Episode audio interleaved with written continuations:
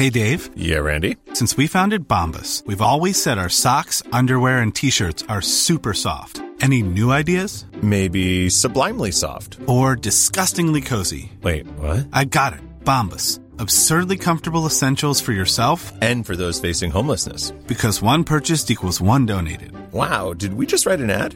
Yes. Bombas. Big comfort for everyone. Go to bombas.com slash ACAST and use code ACAST for 20% off your first purchase. She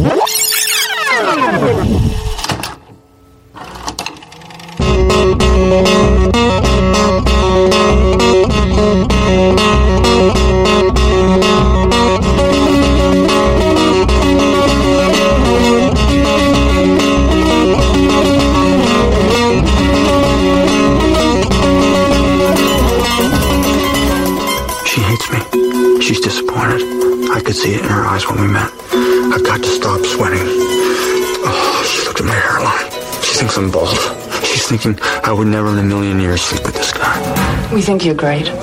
Oh, thanks. Wow, that's that's nice to hear. To begin, coffee would help me think. Coffee and a muffin. I'm going up to Santa Barbara this Saturday, and I I was wondering.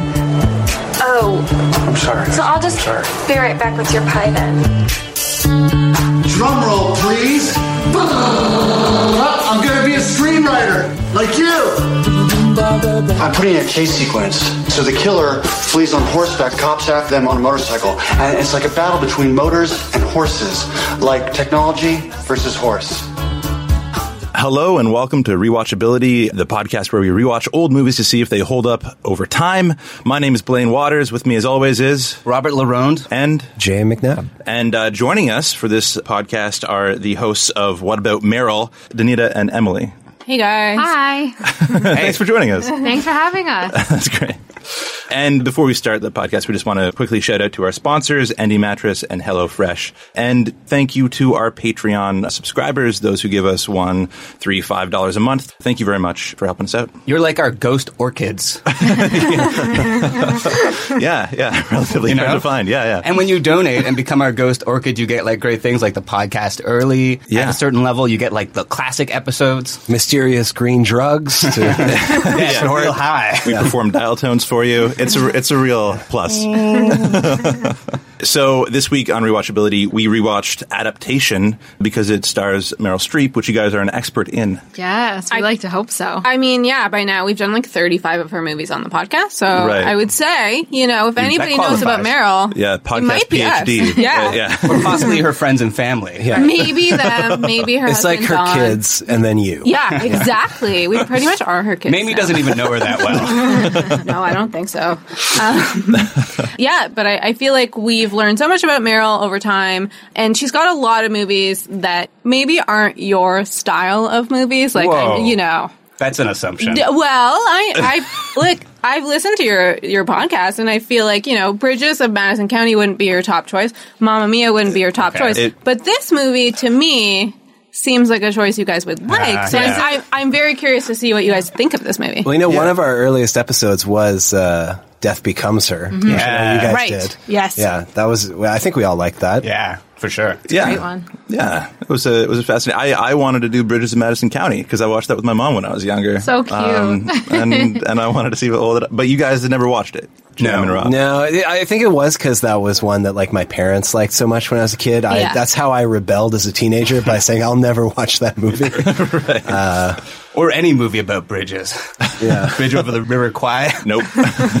and now Clint Eastwood has gone crazy, so now I just don't want to watch it. Oh my god, Right, You guys! Just like look up the the GIF of him like in the rain. Like there's like this really dramatic moment where it's supposed to be really romantic, and he's like sopping wet, and his like barely their hair is like sticking It's to so his face. Just like And three was- strands of it. Yeah. across his face. Yeah. It's horrifying. So I, That was as vulnerable as a man could be back then. I suppose. What to like admit his his coma Standing in the rain. That's all. Okay, And so, using an umbrella. okay, so let's go around and talk about the first time we saw adaptation. Rob, I saw it in university. My university girlfriend was in the film studies program at York. She took classes with JM, and so she like oh. imparted me like a lot of like you know really cool film knowledge, and like hmm. introduced me to like a lot of auteurs and people that you know that I've since sort of like taken as like inspiration. And, Like Spike know- Jonze. Yeah, like Yeah. Spike Jonze for sure, actually, or Charlie Kaufman in particular. And so I remember she had the she had like the script, the published script version of adaptation, and a VHS cassette. So I read and watched it back to back. Did you do it at the same time, like those like read along with the tape books? Yeah, kids. Yeah. when you hear Charlie Kaufman groan, turn the page. Oh. I don't want to turn the page when he does that. But so I really loved this movie, and also like as you know, an aspiring writer, I really took it to heart because it's a it's a movie about the existential complexities of creation and how hard it is to write shit. so, uh, The first part was really eloquent. but I also recognize that it, in ways like it's not a great movie. Like it's not my favorite Charlie Kaufman movie. Like it doesn't. It seems to fall apart in the end. I always thought, but so I was definitely excited to rewatch it. What about you, Jam? I feel like our two stories are going to be kind of similar because Kind we of. saw it at the same screening before we knew each other. Well, do you want to explain what it was? It was like a pre-screening for the film that they had at U of T. Hmm. Yeah. Yeah, I- in his college. I didn't go to U of T, but they, they gave out passes to like a bunch of local film mm-hmm. schools. So it was mm-hmm. like, it was Charlie Kaufman, Nicolas Cage, and Spike Jonze. Yeah, we're all there watching the movie with us, Oh, which cool. was really cool. Yeah, but then they were, I don't know if they were like still editing it or whatever because the whole, they sort of did an hour afterwards where they were like asking the kids questions about the movies. Like, did you get this? Did you like this? Yeah, That kind the of kids thing. got it. It was the older people that were like, "Why did the third act fall apart?" He's like, "Okay, Wait, are you that man? no, a lot of people, yeah, were very kind of like got pretty hostile about Yeah. the uh, Oh, wow. the ending of the And no movie. one asked Nicolas Cage a question. Oh, my friend. No, anyway, I'll tell that story. Fri- but, yeah. Okay, yeah. So I mean, that's that's my only thing. And actually, I uh, I accidentally asked Siri something, Siri, what did you think of adaptation? but I, I always kind of felt like I wish I had said something during the Q and A part ah. because I liked the ending, and uh, mm-hmm. I thought hmm. people were being a little unfair. But I think Spike Jonze kind of hung around for a bit afterwards. I think I told him that when I. I got him to sign like my uh, a scrap of paper I'd written some notes on that day. I still have that somewhere. nice. Um, so Blaine, tell me your experience. You were at the same screening. Yeah, I was at the same screening. It was a very different experience. It was a very weird experience. My friend took me, and we did. I didn't have a pass, so we were just standing in line in hopes to get a pass to see it because I was obsessed with Charlie Kaufman.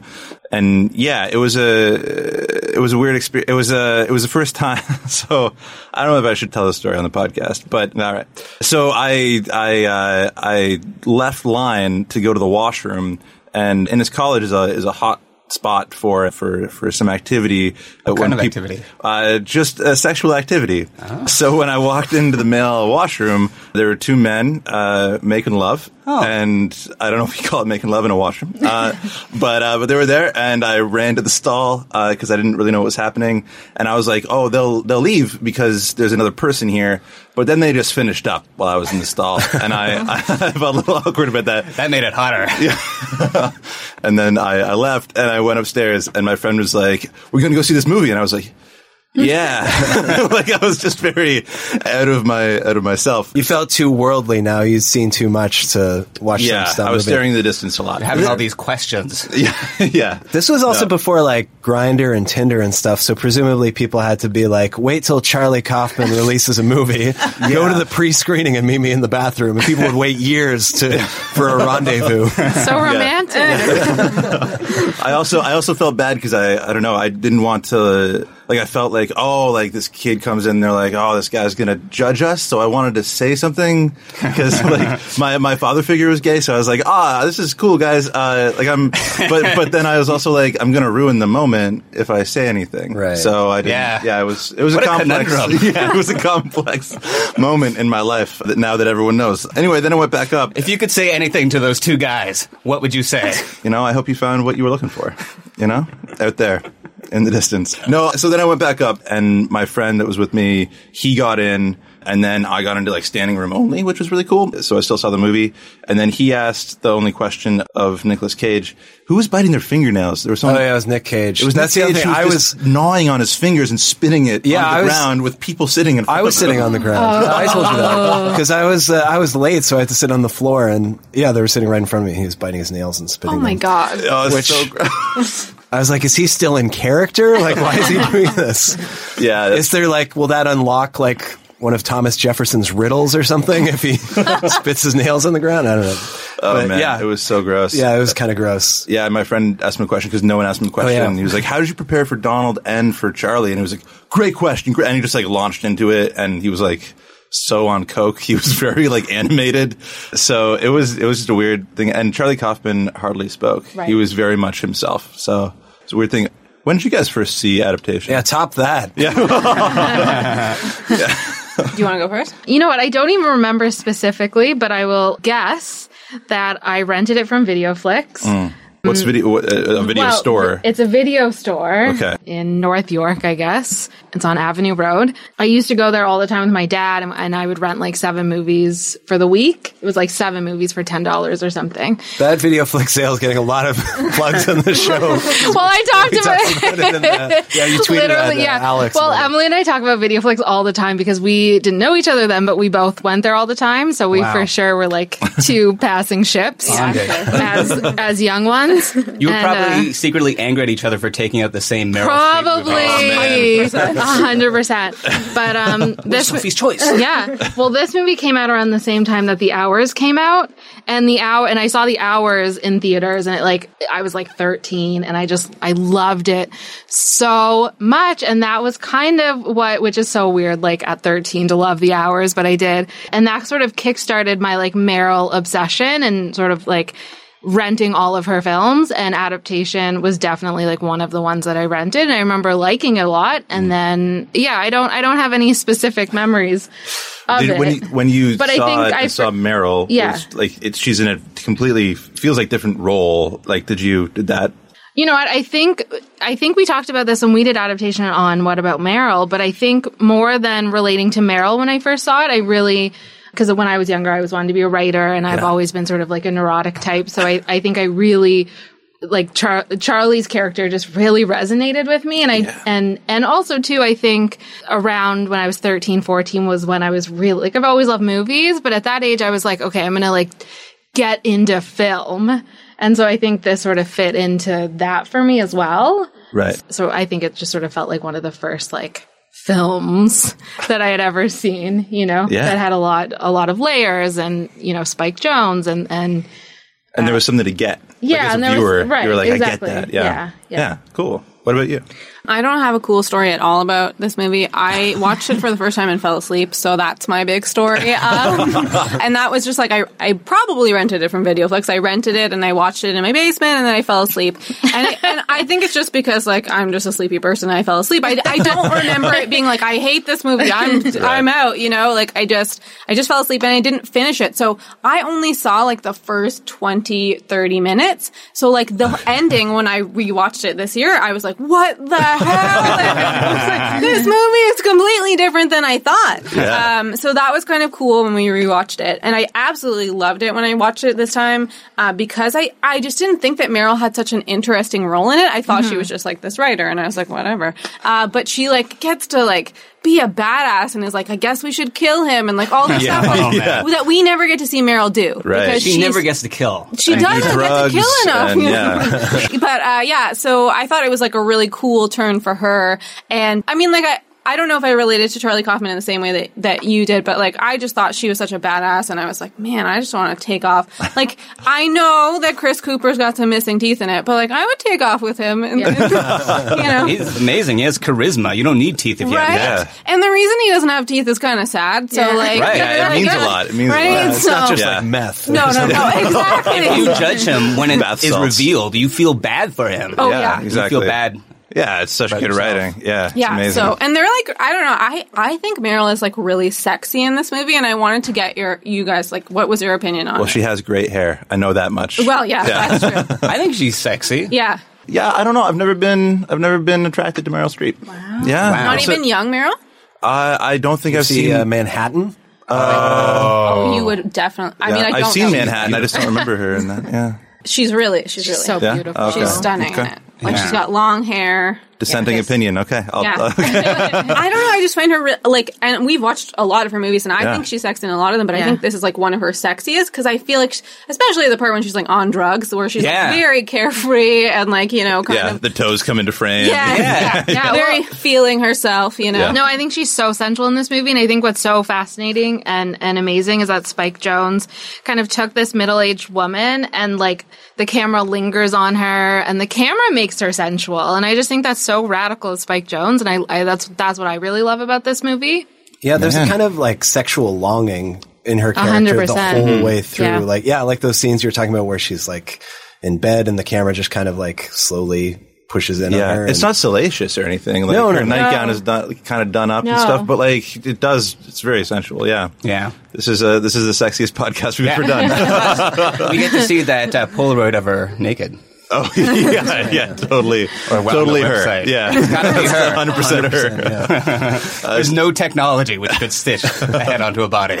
So, do you want to give us the kind of rundown of the movie, Rob? Yeah, well, so uh, it sort of starts with just darkness and a voiceover, and it's like, do I even have an original thought in my head? My bald head, my stupid head, and it's this neurotic voice, just like full of doubt and asking like what he needs, what he's looking for. He needs a girlfriend. He needs to learn Chinese, and then that would be a thing. He could write write Chinese or something. and this is all just done in uh, in blackness with typewritten sort of titles. Uh, and what kind of blew me away is that one of the titles is Jonathan Demme was one of the producers on this. Yeah. which is totally crazy. he was in the film business. It's not that crazy. No, I know. but like we, we did Silence of the Lambs a little while ago, and it's that's, That's a right. completely Seems different well movie. suited Yeah. to me. Oh yeah. Okay. but it's Charlie Kaufman, as portrayed here by Nicolas Cage. He's actually on the set of Being John Malkovich, sort of like cowering in the corner. yeah, it's documentary style. Yeah, asking, you know, whether he should even be there, why he bothered to come, how he's in the way. Somebody says he's, you know, in the eye line and he has to move. This part's like really amazing, I thought, when I first saw it, because Being John Malkovich came out like literally like a year before this. no, it was a few years. That was Couple ni- years. 99, I think. Yeah. Well, it seemed like uh, very Yeah. soon. Yeah, yeah. Still yeah, yeah, it was, it was not that long. And it was another Spike Jonze film. So yeah. Yeah, that's right.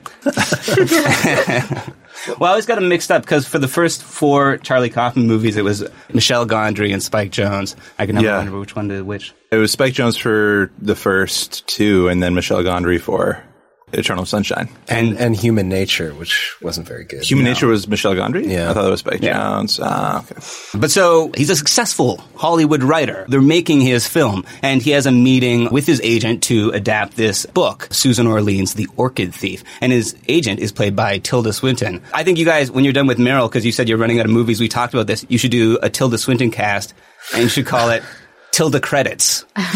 Oh, oh, okay. I, I like the pun. That's my Yeah, pitch. yeah. I think you should start Was that it good? podcast. Yeah, you seem you know, very was that stupid? It's a passionate dumb about idea. Oh my god, That would be a Why did I say for that? I'll just delete it. but so he wants to make this movie. He's a writer with integrity. He wants to make it like he wants it to just exist and be. He doesn't want to put all this Hollywood convention cliche bullshit. He doesn't want to make it about drug trafficking. He doesn't want it to be sexy. He doesn't want it to have like a love interest. He just wants a beautiful story about flowers. Yeah, Yeah, which is nice. Tilda Swinton's like she sort of seems willing to let him run with it. He gets the assignment, but he's like paralyzed by his neuroses. Like Mm-hmm. things aren't so bad for him. He has like this girl who's interested in him, Amelia. Yeah, he has a house in L.A. He has a house in LA, which you know he is sharing it with his brother. We find out. Yeah, and Donald. he doesn't have any furniture. Yeah, That's weird. but yeah, Oh, yeah. yeah. It's supposed to show that he's kind of like out of money, but I don't know. It's also he has a house in L. I don't know. You think he's supposed to be out of money? I feel like he's supposed to be uh, not well. I, don't Yeah, know. I, think he's just like so unorganized, and also like he like there's this feeling of like he doesn't deserve furniture. Yeah, yeah. he doesn't deserve I feel like furniture. sometimes. yeah, you only deserve to lay down. Right. Yeah. Uh, so we get also intercut with this. We do get introduced to the Meryl Streep character, Susan Orlean, and mainly at the beginning, she's sort of telling the story of John LaRoche, who is the Chris Cooper character, who is this sort of like mustached, uh, front teeth missing, mulleted, like Florida hick. yeah. A fun character. He's a fun character. yeah. Well, he's great. Didn't he won an Oscar for this? Didn't he? Yes, he did. I think so. Yeah. Yeah, he's amazing. He is amazing. And he sort of got in trouble for going into state protected land and cultivating all these plants and orchids. But he has, uh, his loop around is that he's doing with a bunch of uh, Seminoles. Uh, I'm not going to say Indians because I don't know if that's politically correct. Okay, you just said it though. Shit. Well, it says it twice. yeah, that's true. Yeah. But, It was uh, a different time. It was the early 2000s, and it's the character saying it. and it took place years before because it's a flashback. Yeah, that's So it true. was, it was really old.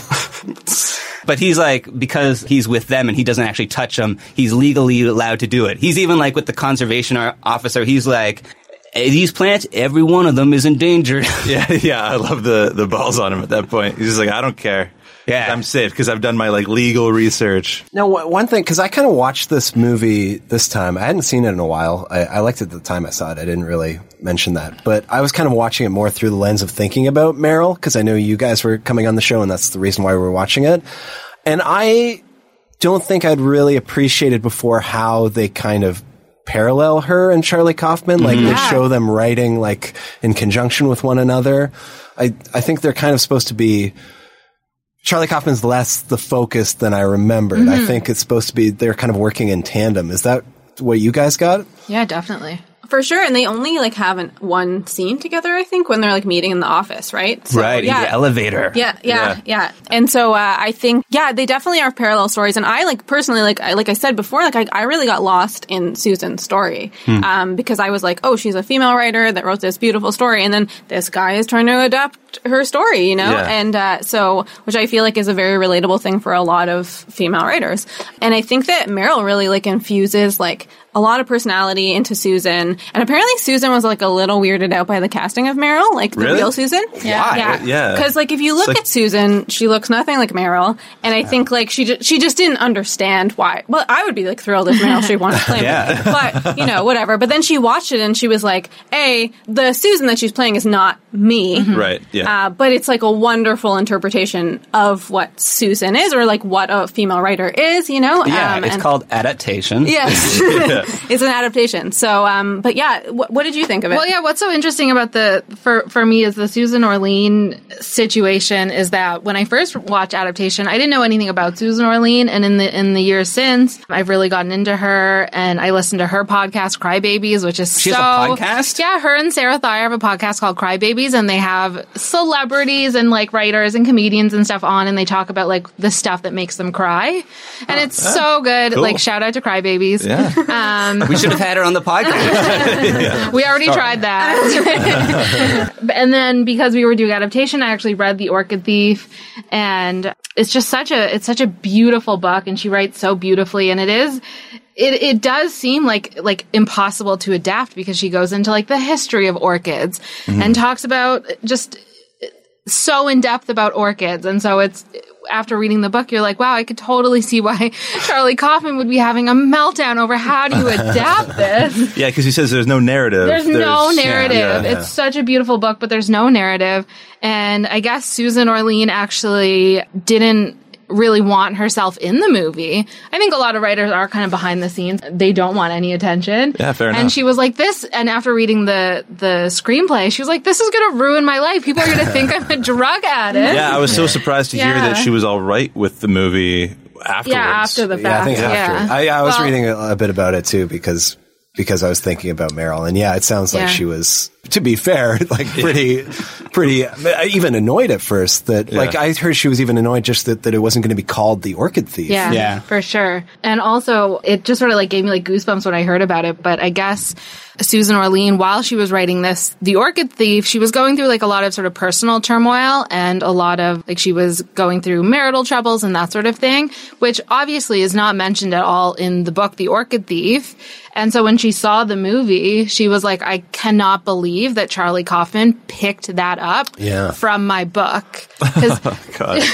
Oh. Imagine- yeah, that'd be isn't like- so- Yeah, she was like, I hadn't talked about it publicly, and Charlie just made Susan in the movie this sad character, like one of the one of the Seminoles. I think actually says like you've Yeah. such a sad, a beautiful sadness. a beautiful sadness. I think the answer's in the movie. He was Yeah. following her around, watching her with binoculars.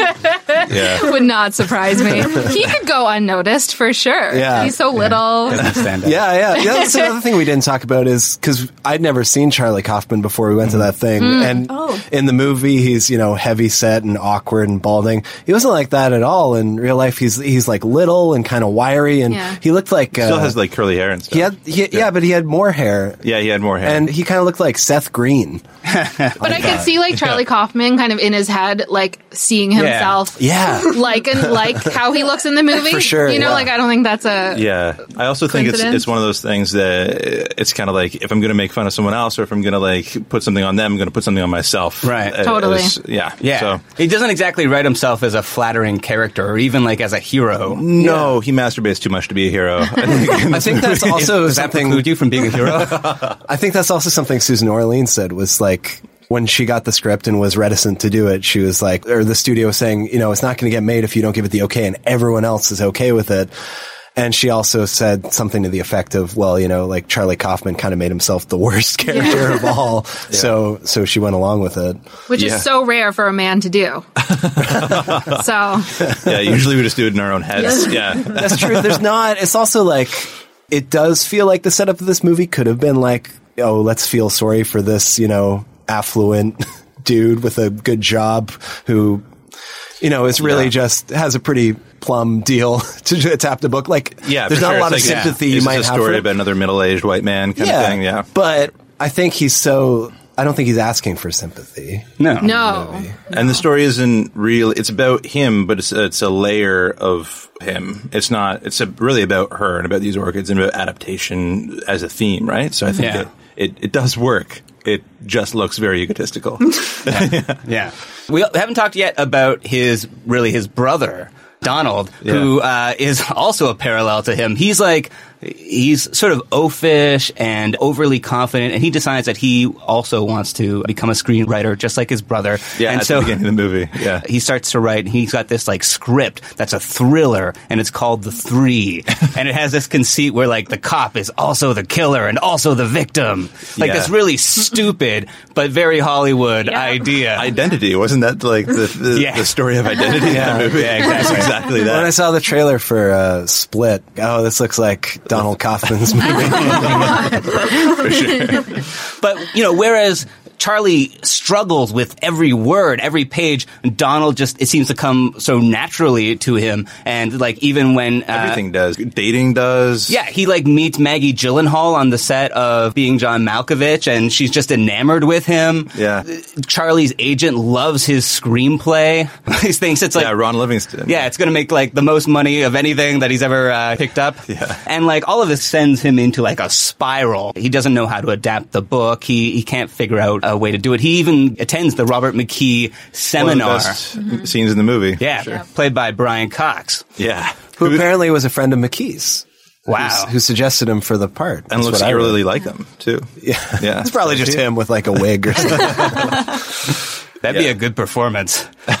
as Brian Cox, as Brian McKee. Wait, Robert McKee. I'm so confused there. That's how good it is. Can't tell them apart. Yeah. Yeah. It's like Yeah. one of like Brian Cox's like best performances. Yeah. And we should mention, supposedly, like all of this stuff happened. Like he mm-hmm. he did say that he went to the Robert McKee seminar and everything.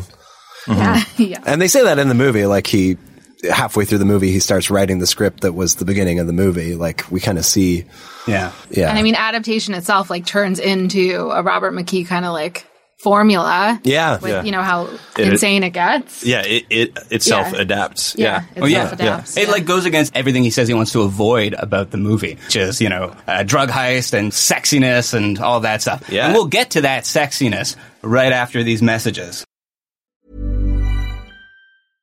Ryan Reynolds here from Mint Mobile. With the price of just about everything going up during inflation, we thought we'd bring our prices down. So to help us, we brought in a reverse auctioneer, which is apparently a thing. Mint Mobile unlimited premium wireless. Ready to get 30, 30, bit to get 30, bit to get 20, 20, 20, bit to get 20, 20, bit to get 15, 15, 15, 15 just 15 bucks a month. So, Give it a try at mintmobile.com slash switch. $45 upfront for three months plus taxes and fees. Promo rate for new customers for limited time. Unlimited more than 40 gigabytes per month. Slows. Full terms at mintmobile.com. Okay, we're back with Danita and Emily from the What About Meryl podcast. We said we were going to talk about sexiness. Blaine, you said you had something to say. no, no, I was, I was making a joke. Well, I mean, we can't talk about this movie without talking about the sort of third act, which, like you mm-hmm. said, becomes a McKee script, becomes like a mm-hmm. Donald Kaufman s- mm-hmm. type script. Well, and this is where like Meryl really shines too in this Yeah. third act because he he starts kind of stalking Meryl a little bit with his brother. He brings his brother on board to write the script, and they go see her. And Donald kind of dresses up as Charlie to go see her and interview her. Yeah. It's a pretty funny scene too. That's that scene's amazing. I love Nicolas Cage's acting in that scene, just while he's Yeah. like listening. Yeah, right. It bums me out that Nicolas Cage like has adaptation performances in him, but he It's does like so good. He's so good, and he he's disappears into the character. yeah, and he's so good at, as Donald. Like he, Yeah. Yeah. like d- the character of Donald just makes me laugh so much. I love when he's like, "My movie's a thriller. What genre is yours?" Like just stuff like that is just like, like so funny. BuzzFeed And- right? Yeah. And you have to like reconcile in your mind that it's the same person. Like you kind of forget, like it's Lindsay Lohan in The Parent Trap. You know, like that's how I feel about this performance. I have, can't like- believe it's one person.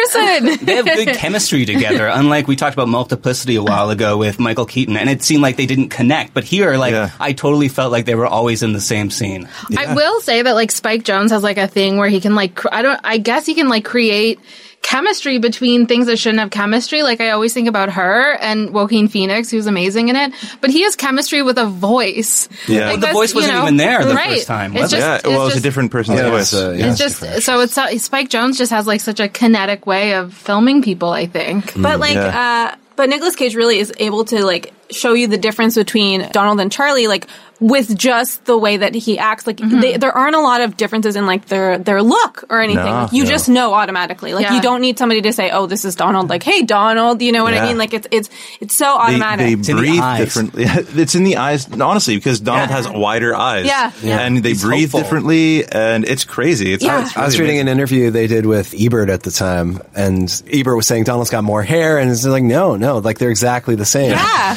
And Spike Jonze was saying, like, you know, there's a scene where they're both sitting in a car, and you can tell right away before they say anything wh- who's who. Yeah, it's amazing. absolutely. Yeah. Yeah. And and you can tell in the script that Charlie Kaufman wrote it so that he'd be reminding you who is who when like when they got mixed up and they were running around they got back in the car he goes Donald we have to get yeah, like he but you don't need that you don't need the reminder it's No. amazing I, Absolutely and not. bring it back to Meryl a little bit again, because I do want to kind of think about this movie as a Meryl Streep movie also. yes, uh, please. Uh, you don't have a Nicolas Cage podcast. Because I, I love the twist, even though she hates Nicolas Cage. I don't Yes. hate him, but like who cares?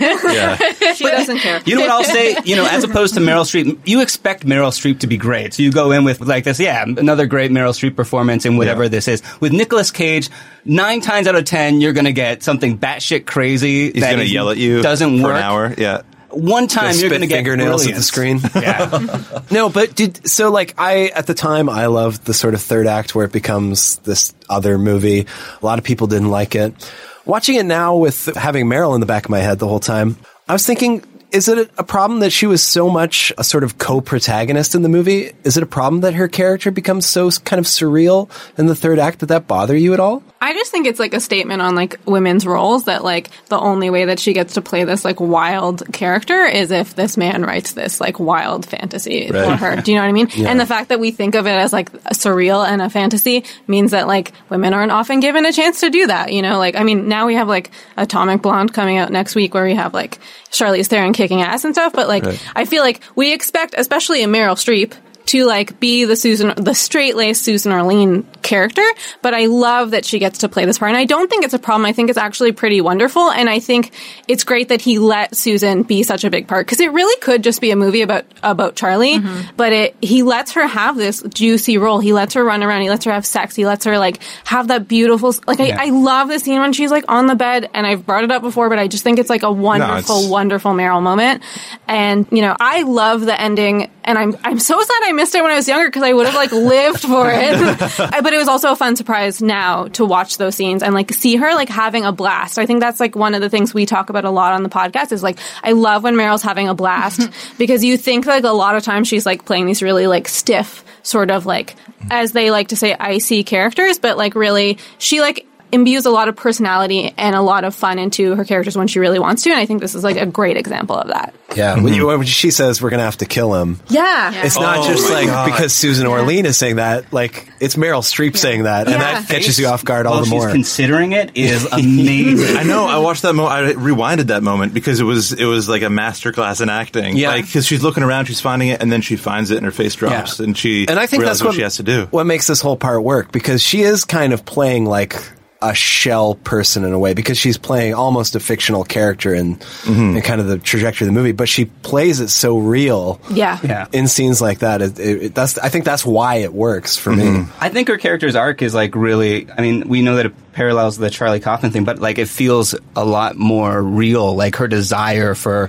for something to find passion in, and you know, she tries to find it in LaRoche, but his interest, the way they like flitter from thing to thing, he's like, Right. "Eh, I said, fuck fish, done with fish. yeah, and the theme like permeates every level of, this, of the script. Like he's adapting all the like he's changing all the Yeah. time. Like it's amazing. But the elusiveness of I don't know happiness or that thing Yeah. that you long like- for. Yeah, like I think I think LaRoche sort of brings like just such a spontaneity and like uh, just excitement to her life that she didn't have before. Like you see her earlier in the film at the dinner scene at her apartment with you know just a bunch of like New York intellectuals, and it's just so interesting. Like that's kind of the life that so many people dream of having, or like it's so it's, it's, it's a life that people fantasize about, and it's so clear in that dinner scene. And she's walking when she leaves the table and walks to the bathroom. Like there's a sense of like heaviness in that scene, and I don't know how Meryl portrayed heaviness, like Yeah. an emotional heaviness, but well, she and, does. and it's, and it's right after she like makes the joke in the doorway, Yeah. where he's like, "Oh, I'm going to tell the story anyway," and she like Yeah. jumps up and down and goes, "Don't, I know. Yeah, don't like I just feel like so like oh like goosebumps when I'm talking about that scene. I love it so much. But Yeah. I think I think LaRoche just brings like sort of just like a whole new world to her and just like excitement and she doesn't know what's gonna happen Yeah. and you know. And, So and Chris Cooper, he supports that character so well by Mhm. being the opposite. And I think them acting together really made and him sing too, right? Like they had each other, and I think that that helped both of their performances. I also like Chris Cooper as a as a parallel to Charlie Kaufman too, because he's like the exact opposite. He's like overly confident, uh, but he's incompetent. just like no self awareness, Yeah. which I think, and I think for Charlie Kaufman, like a, a person like LaRoche, like that is what you lust after. Like I know for me, I, I, you know, I see people walking around just like so freely. I'm like, that would be so nice Yeah. to like never worry about anything, you know? So like, I think, I think Charlie Kaufman is, is probably so fascinated by someone like LaRoche because I think LaRoche really is a person like that. Yeah. You know, who's just, he says that he thinks he's the smartest person Right. he knows, and he believes it. It's Yeah, a great yeah. line. Yeah, it lets you know everything you need to know about that Yeah. character. Yeah. So the third act is when it gets like batshit crazy because this is the point where LaRoche sends M- Susan all these drugs. She starts doing the stuff that they refined from the ghost orchid plants. That's the reason that they were hunting it, not for its ephemeral beauty or whatever. It was because it could be used to get you high, Right. which is beautiful. yeah yeah and there's things set up that like uh, you know the guy who like loves her hair earlier in the movie Mm-hmm. uh, when it's not about drugs at all and then it's like oh that's why he was acting so strange so Yeah. it, so it kind of sets stuff up or, or turns things throughout the third act It's, it's funny that it is, in a lot of ways, such a conventional script, even before it gets to the conventional but I don't mean conventional in terms of like its approach, because obviously very different, but in terms of like doing things like seeding and Yeah. that that they're going to do the drug thing later. Yeah. Like, it, and it does have uh, you know pretty. Pretty solid structure. In a lot Yeah. of ways, it's only structure Mm-hmm. at certain points. Like they're doing flashbacks within flashbacks, and Yeah, we see Yeah. like the entire history of the universe. Yeah. Yeah. him being or somebody being born. but the yeah the thing the weird thing is that most of the I mean you brought it up Emily but most of the women in this film are in fantasies Mm-hmm. like Yeah. uh, most of uh, women who have dialogue hardly ever have it together Mhm. I think it passes the Bechdel test barely because Catherine Keener and Maggie Gyllenhaal have a conversation for a 2nd but I think it's like one word well, what are they talking about? yeah I don't even know They're talking about Don. That doesn't pass the Bechdel. yeah it doesn't, it doesn't. Uh, so I did like I was watching this with my wife, and she pointed out that the scene where he fantasizes about going to the orchid show with Judy Greer, that Judy Greer is still wearing her waitress outfit. I couldn't even imagine a different set of clothes.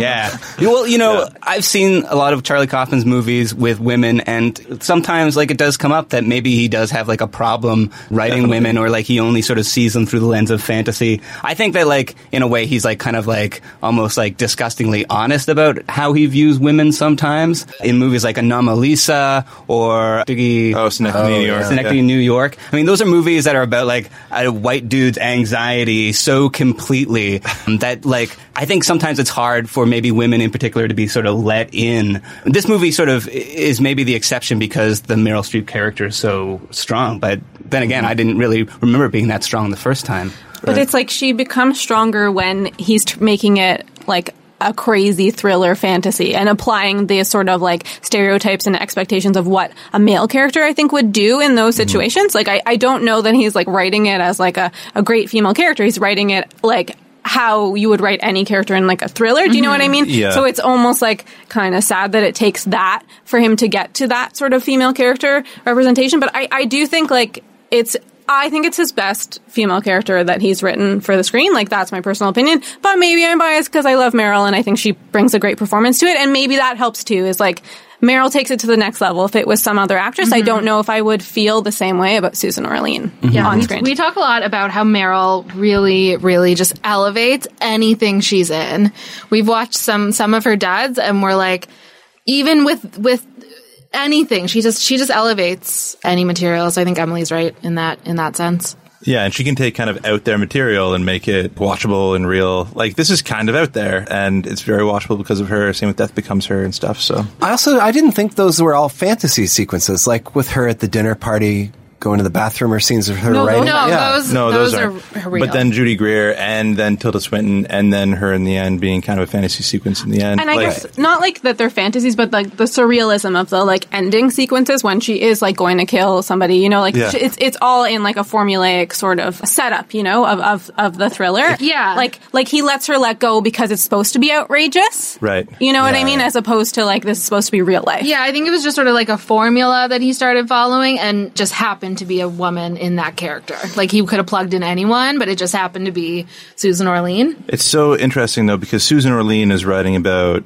I mean, predominantly orchids, but about LaRoche, right? In the mm-hmm. in the Orchid Thief. Yeah. And then Charlie Kaufman is writing about her. So it's it's kind of a guy writing about a, a woman's story about a guy. Mm-hmm. Like it's it's very and to and to make it a movie, a Hollywood movie, he has to change a woman's story that doesn't have a narrative into something that has like a very driven narrative and plot. So it, I don't know, it might be even a comment on on that. Mm-hmm. Well, but you even said like her story is an adaptation of LaRoche's story. Right. Yeah. Yeah. So- Which is an adaptation of the Orchid story. Which And is an Did the Orchid adaptation. sign off on this? Did they have to use a different name? yeah, the orchids are pissed. It's like we're all connected. they just want to grow on trees, and everyone's cutting them down now because of this movie. Oh yeah, probably. But this movie like devastated the orchid population in Florida. Yeah. Uh, We also didn't really talk about like the. They didn't really admit that Donald Kaufman wasn't a person when they were promoting this movie. Yeah. and like it's dedicated to his memory at In the memory end. Kaufman. he was nominated for an Oscar, wasn't right. he? Yeah, they had for the to screenplay because the screenplay is credited to both. They had to nominate a fictional character for an Oscar. He did, yeah. And I don't know if you remember the I think the image they used was Charlie Kaufman and then just like a mirror image of the same photo. I thought that was pretty brilliant. Yeah. I liked like the fun. continuing of like the metatextual elements. Yeah, I feel like that's a lot of Spike Jonze's influence too. Like he, I think he takes jokes too far. Like he mm-hmm. does the jackass stuff. Like I think he's Yeah. in that world. right. Well, for sure. That's why like they're like really perfect when they work together, Charlie Mm-hmm. Kaufman and Spike Jonze. Just talking about that sort of like meta thing continuing, like I don't know if you guys ever saw the BAFTA Awards acceptance speech that Meryl did on behalf of Charlie Kaufman. Like it won best, or I guess best original screenplay or best adapted screenplay. And so she had to read what he wrote for her, and it was just like so great. Like like you just have to watch it. But there's a great moment where she slips up, maybe because she's nervous because she doesn't know. I don't think she'd read what he had wrote. She just like read it out loud the first time. Oh, that's amazing. So I think she was kind of nervous, being like, "What is he going to make me say?" but she gets a little nervous, and she says, "I'd like to spank instead of thank," and it's like this amazing moment, crack in the Meryl Streep, you know, uh, facade. So, anyways, you guys should definitely watch it. Wow. Which I was like. And also, in a lot of interviews, Meryl was like, uh, she thought that Charlie Kaufman and Spike Jonze were really hip, yeah. cool guys. so she was really intimidated to work on this movie because she thought they were like so cool and like out there, which I just think is like adorable because I was like, they're the least hip, Yeah. cool Yeah. guys. They're like huge nerds. Yeah. That's I don't great. know, like Spike Jonze directed Beastie Boys videos. Yeah, but he, That's I pretty mean, he hip. talks like he's kind of a nerd, which Yeah, I like. you but- wouldn't cast him as a cool guy, and a, you wouldn't cast him as Fonzie or something. Well, you No. cast him in like Three Kings. yeah, it's like the Weasley little.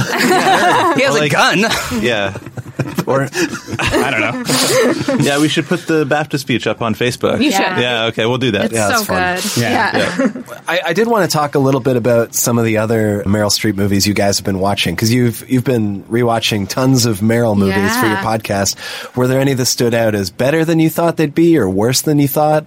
Um, for me, and I'm uh, honestly, all I do is talk about She Devil since we watched it months ago. you guys laugh, but it's so good. And like listeners, please go and watch She Devil. It has such a bad reputation, but Susan Seidelman, the director, just like she, it's just such a cool movie.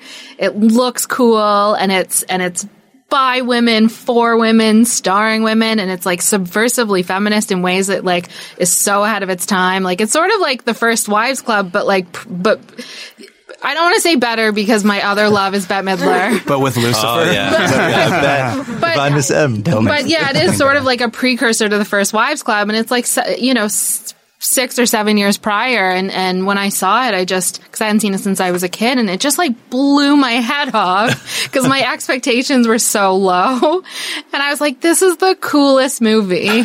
And when we we screened it at the Royal back in May, and everyone kind of coming out of the theater was like, wow, that was so much better than we remember. Wow. So it was just such a cool, So a cool rewatchable thing. is what you're saying. It's so rewatchable. Oh, yeah. It was, Yeah. it was based on a novel too. yeah, by it? Fay Weldon, which is, and it's such a cool, cool book.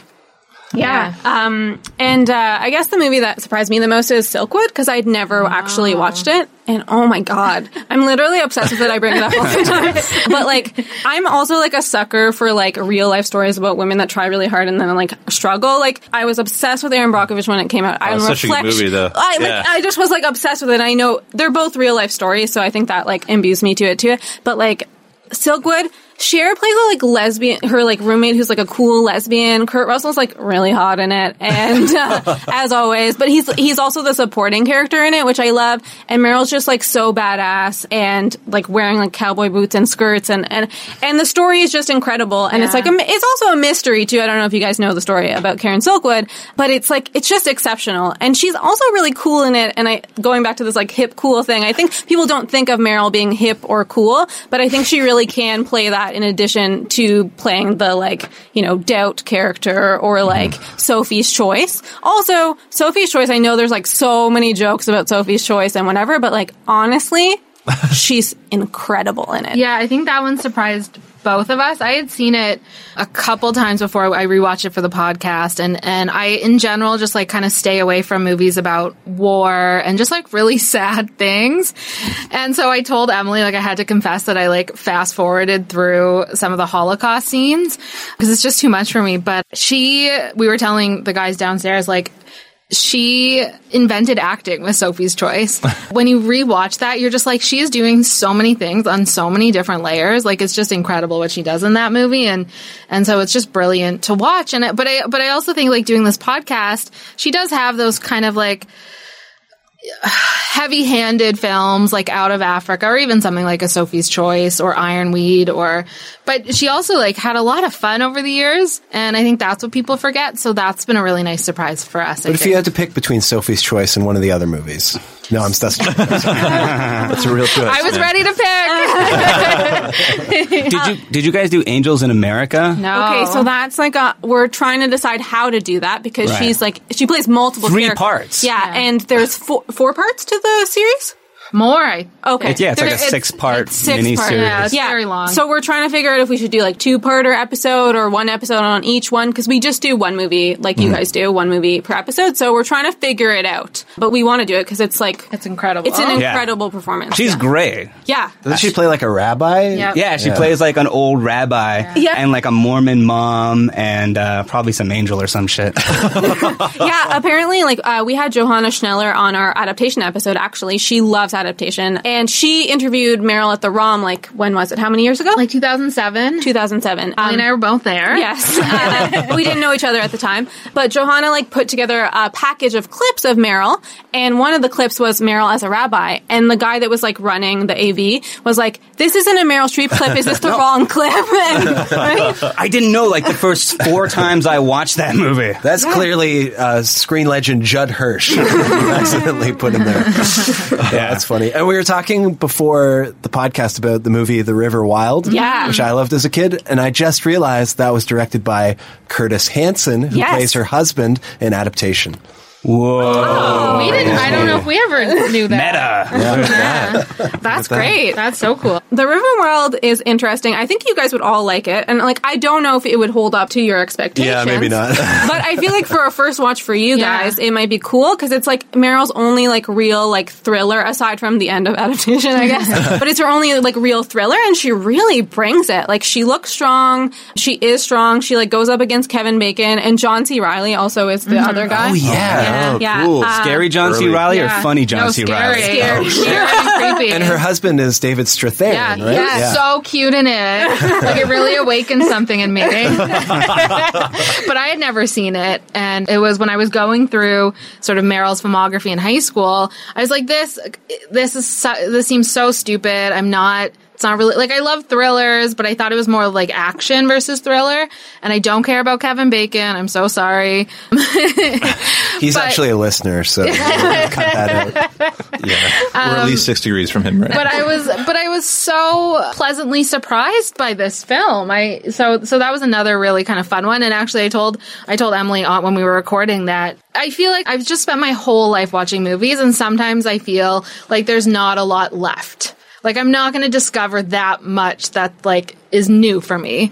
And so the fact that I had this like hidden gem of a Meryl movie after, you know, 20 years of watching Meryl Streep movies, I like got a little emotional when she came on screen because I was like, this is beautiful. It's like a new, like obviously Meryl's going to make more movies, but to sort of have one to go back and discover that I'd never seen, it was like, it was like uncovering like a vault or something. Like it was just, it was the best. Did you guys read that article? I can't remember if it was new or whether it was just sort of like brought back on long form, but it was about Meryl Streep while she was filming Kramer versus Kramer and how Mm-hmm. Mhm. Dustin Hoffman was a dick. But it was also just after her then boyfriend, the guy who played Fredo Corleone, died. Uh, John Cazale. Yeah. Yeah, that's right. Yep.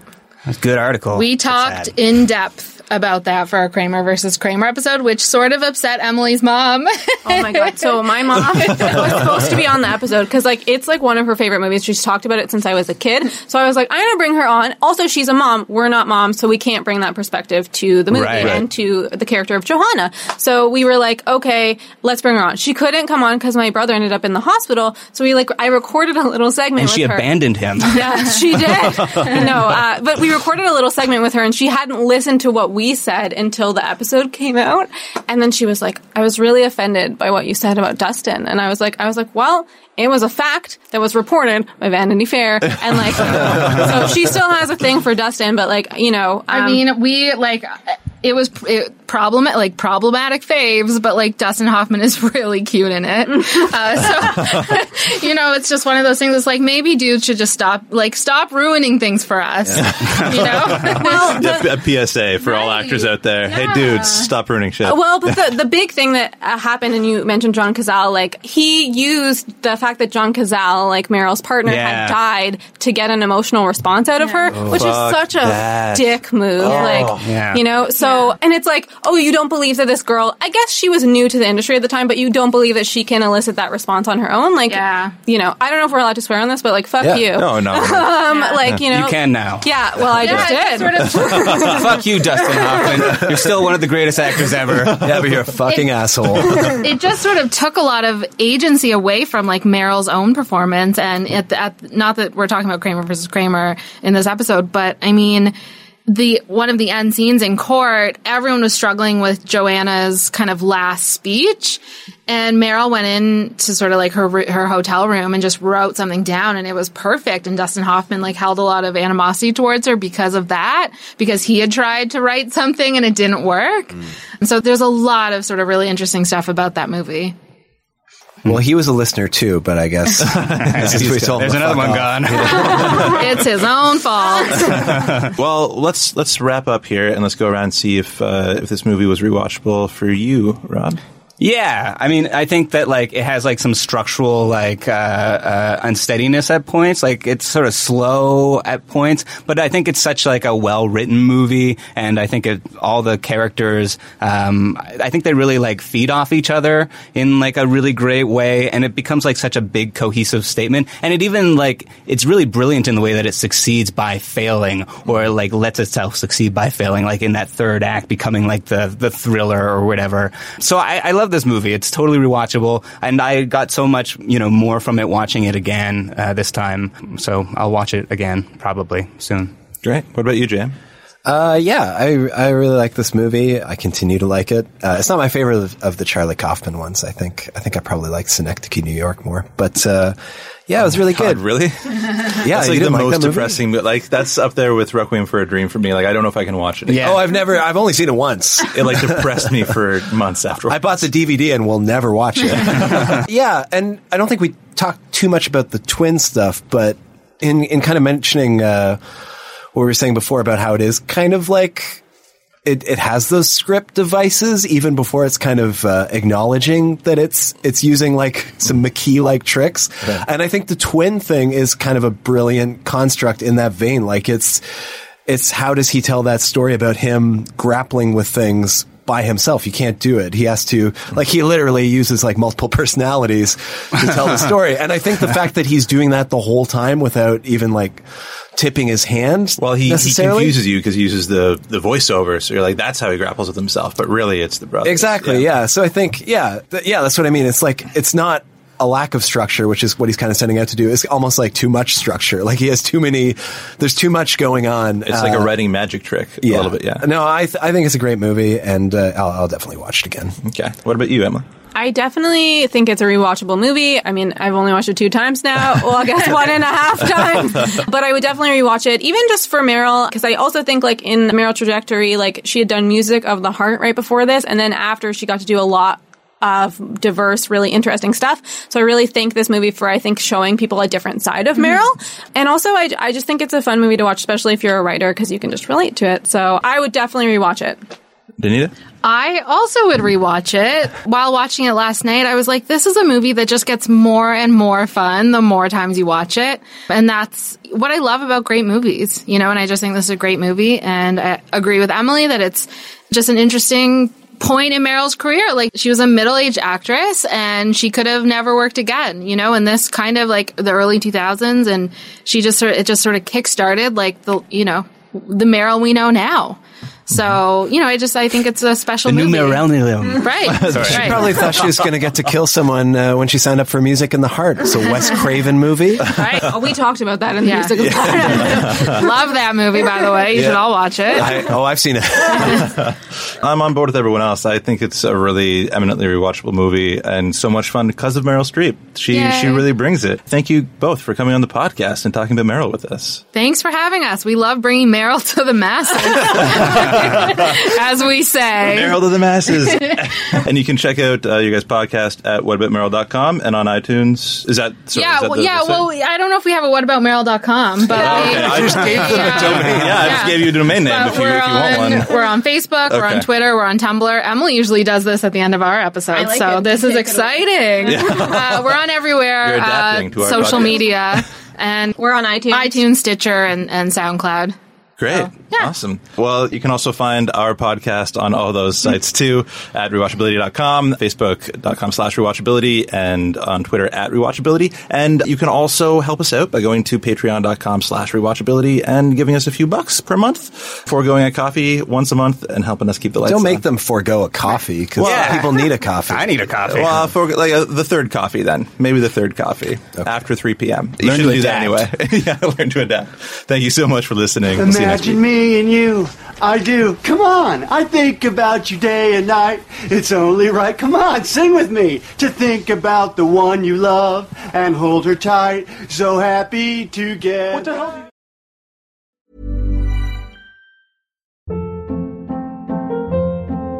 Hold up. What was that? Boring. No flavor. That was as bad as those leftovers you ate all week. Keke Palmer here, and it's time to say hello to something fresh and guilt-free. Hello Fresh. Jazz up dinner with pecan-crusted chicken or garlic butter shrimp scampi. Now that's music to my mouth. Hello Fresh. Let's get this dinner party started. Discover all the delicious possibilities at hellofresh.com.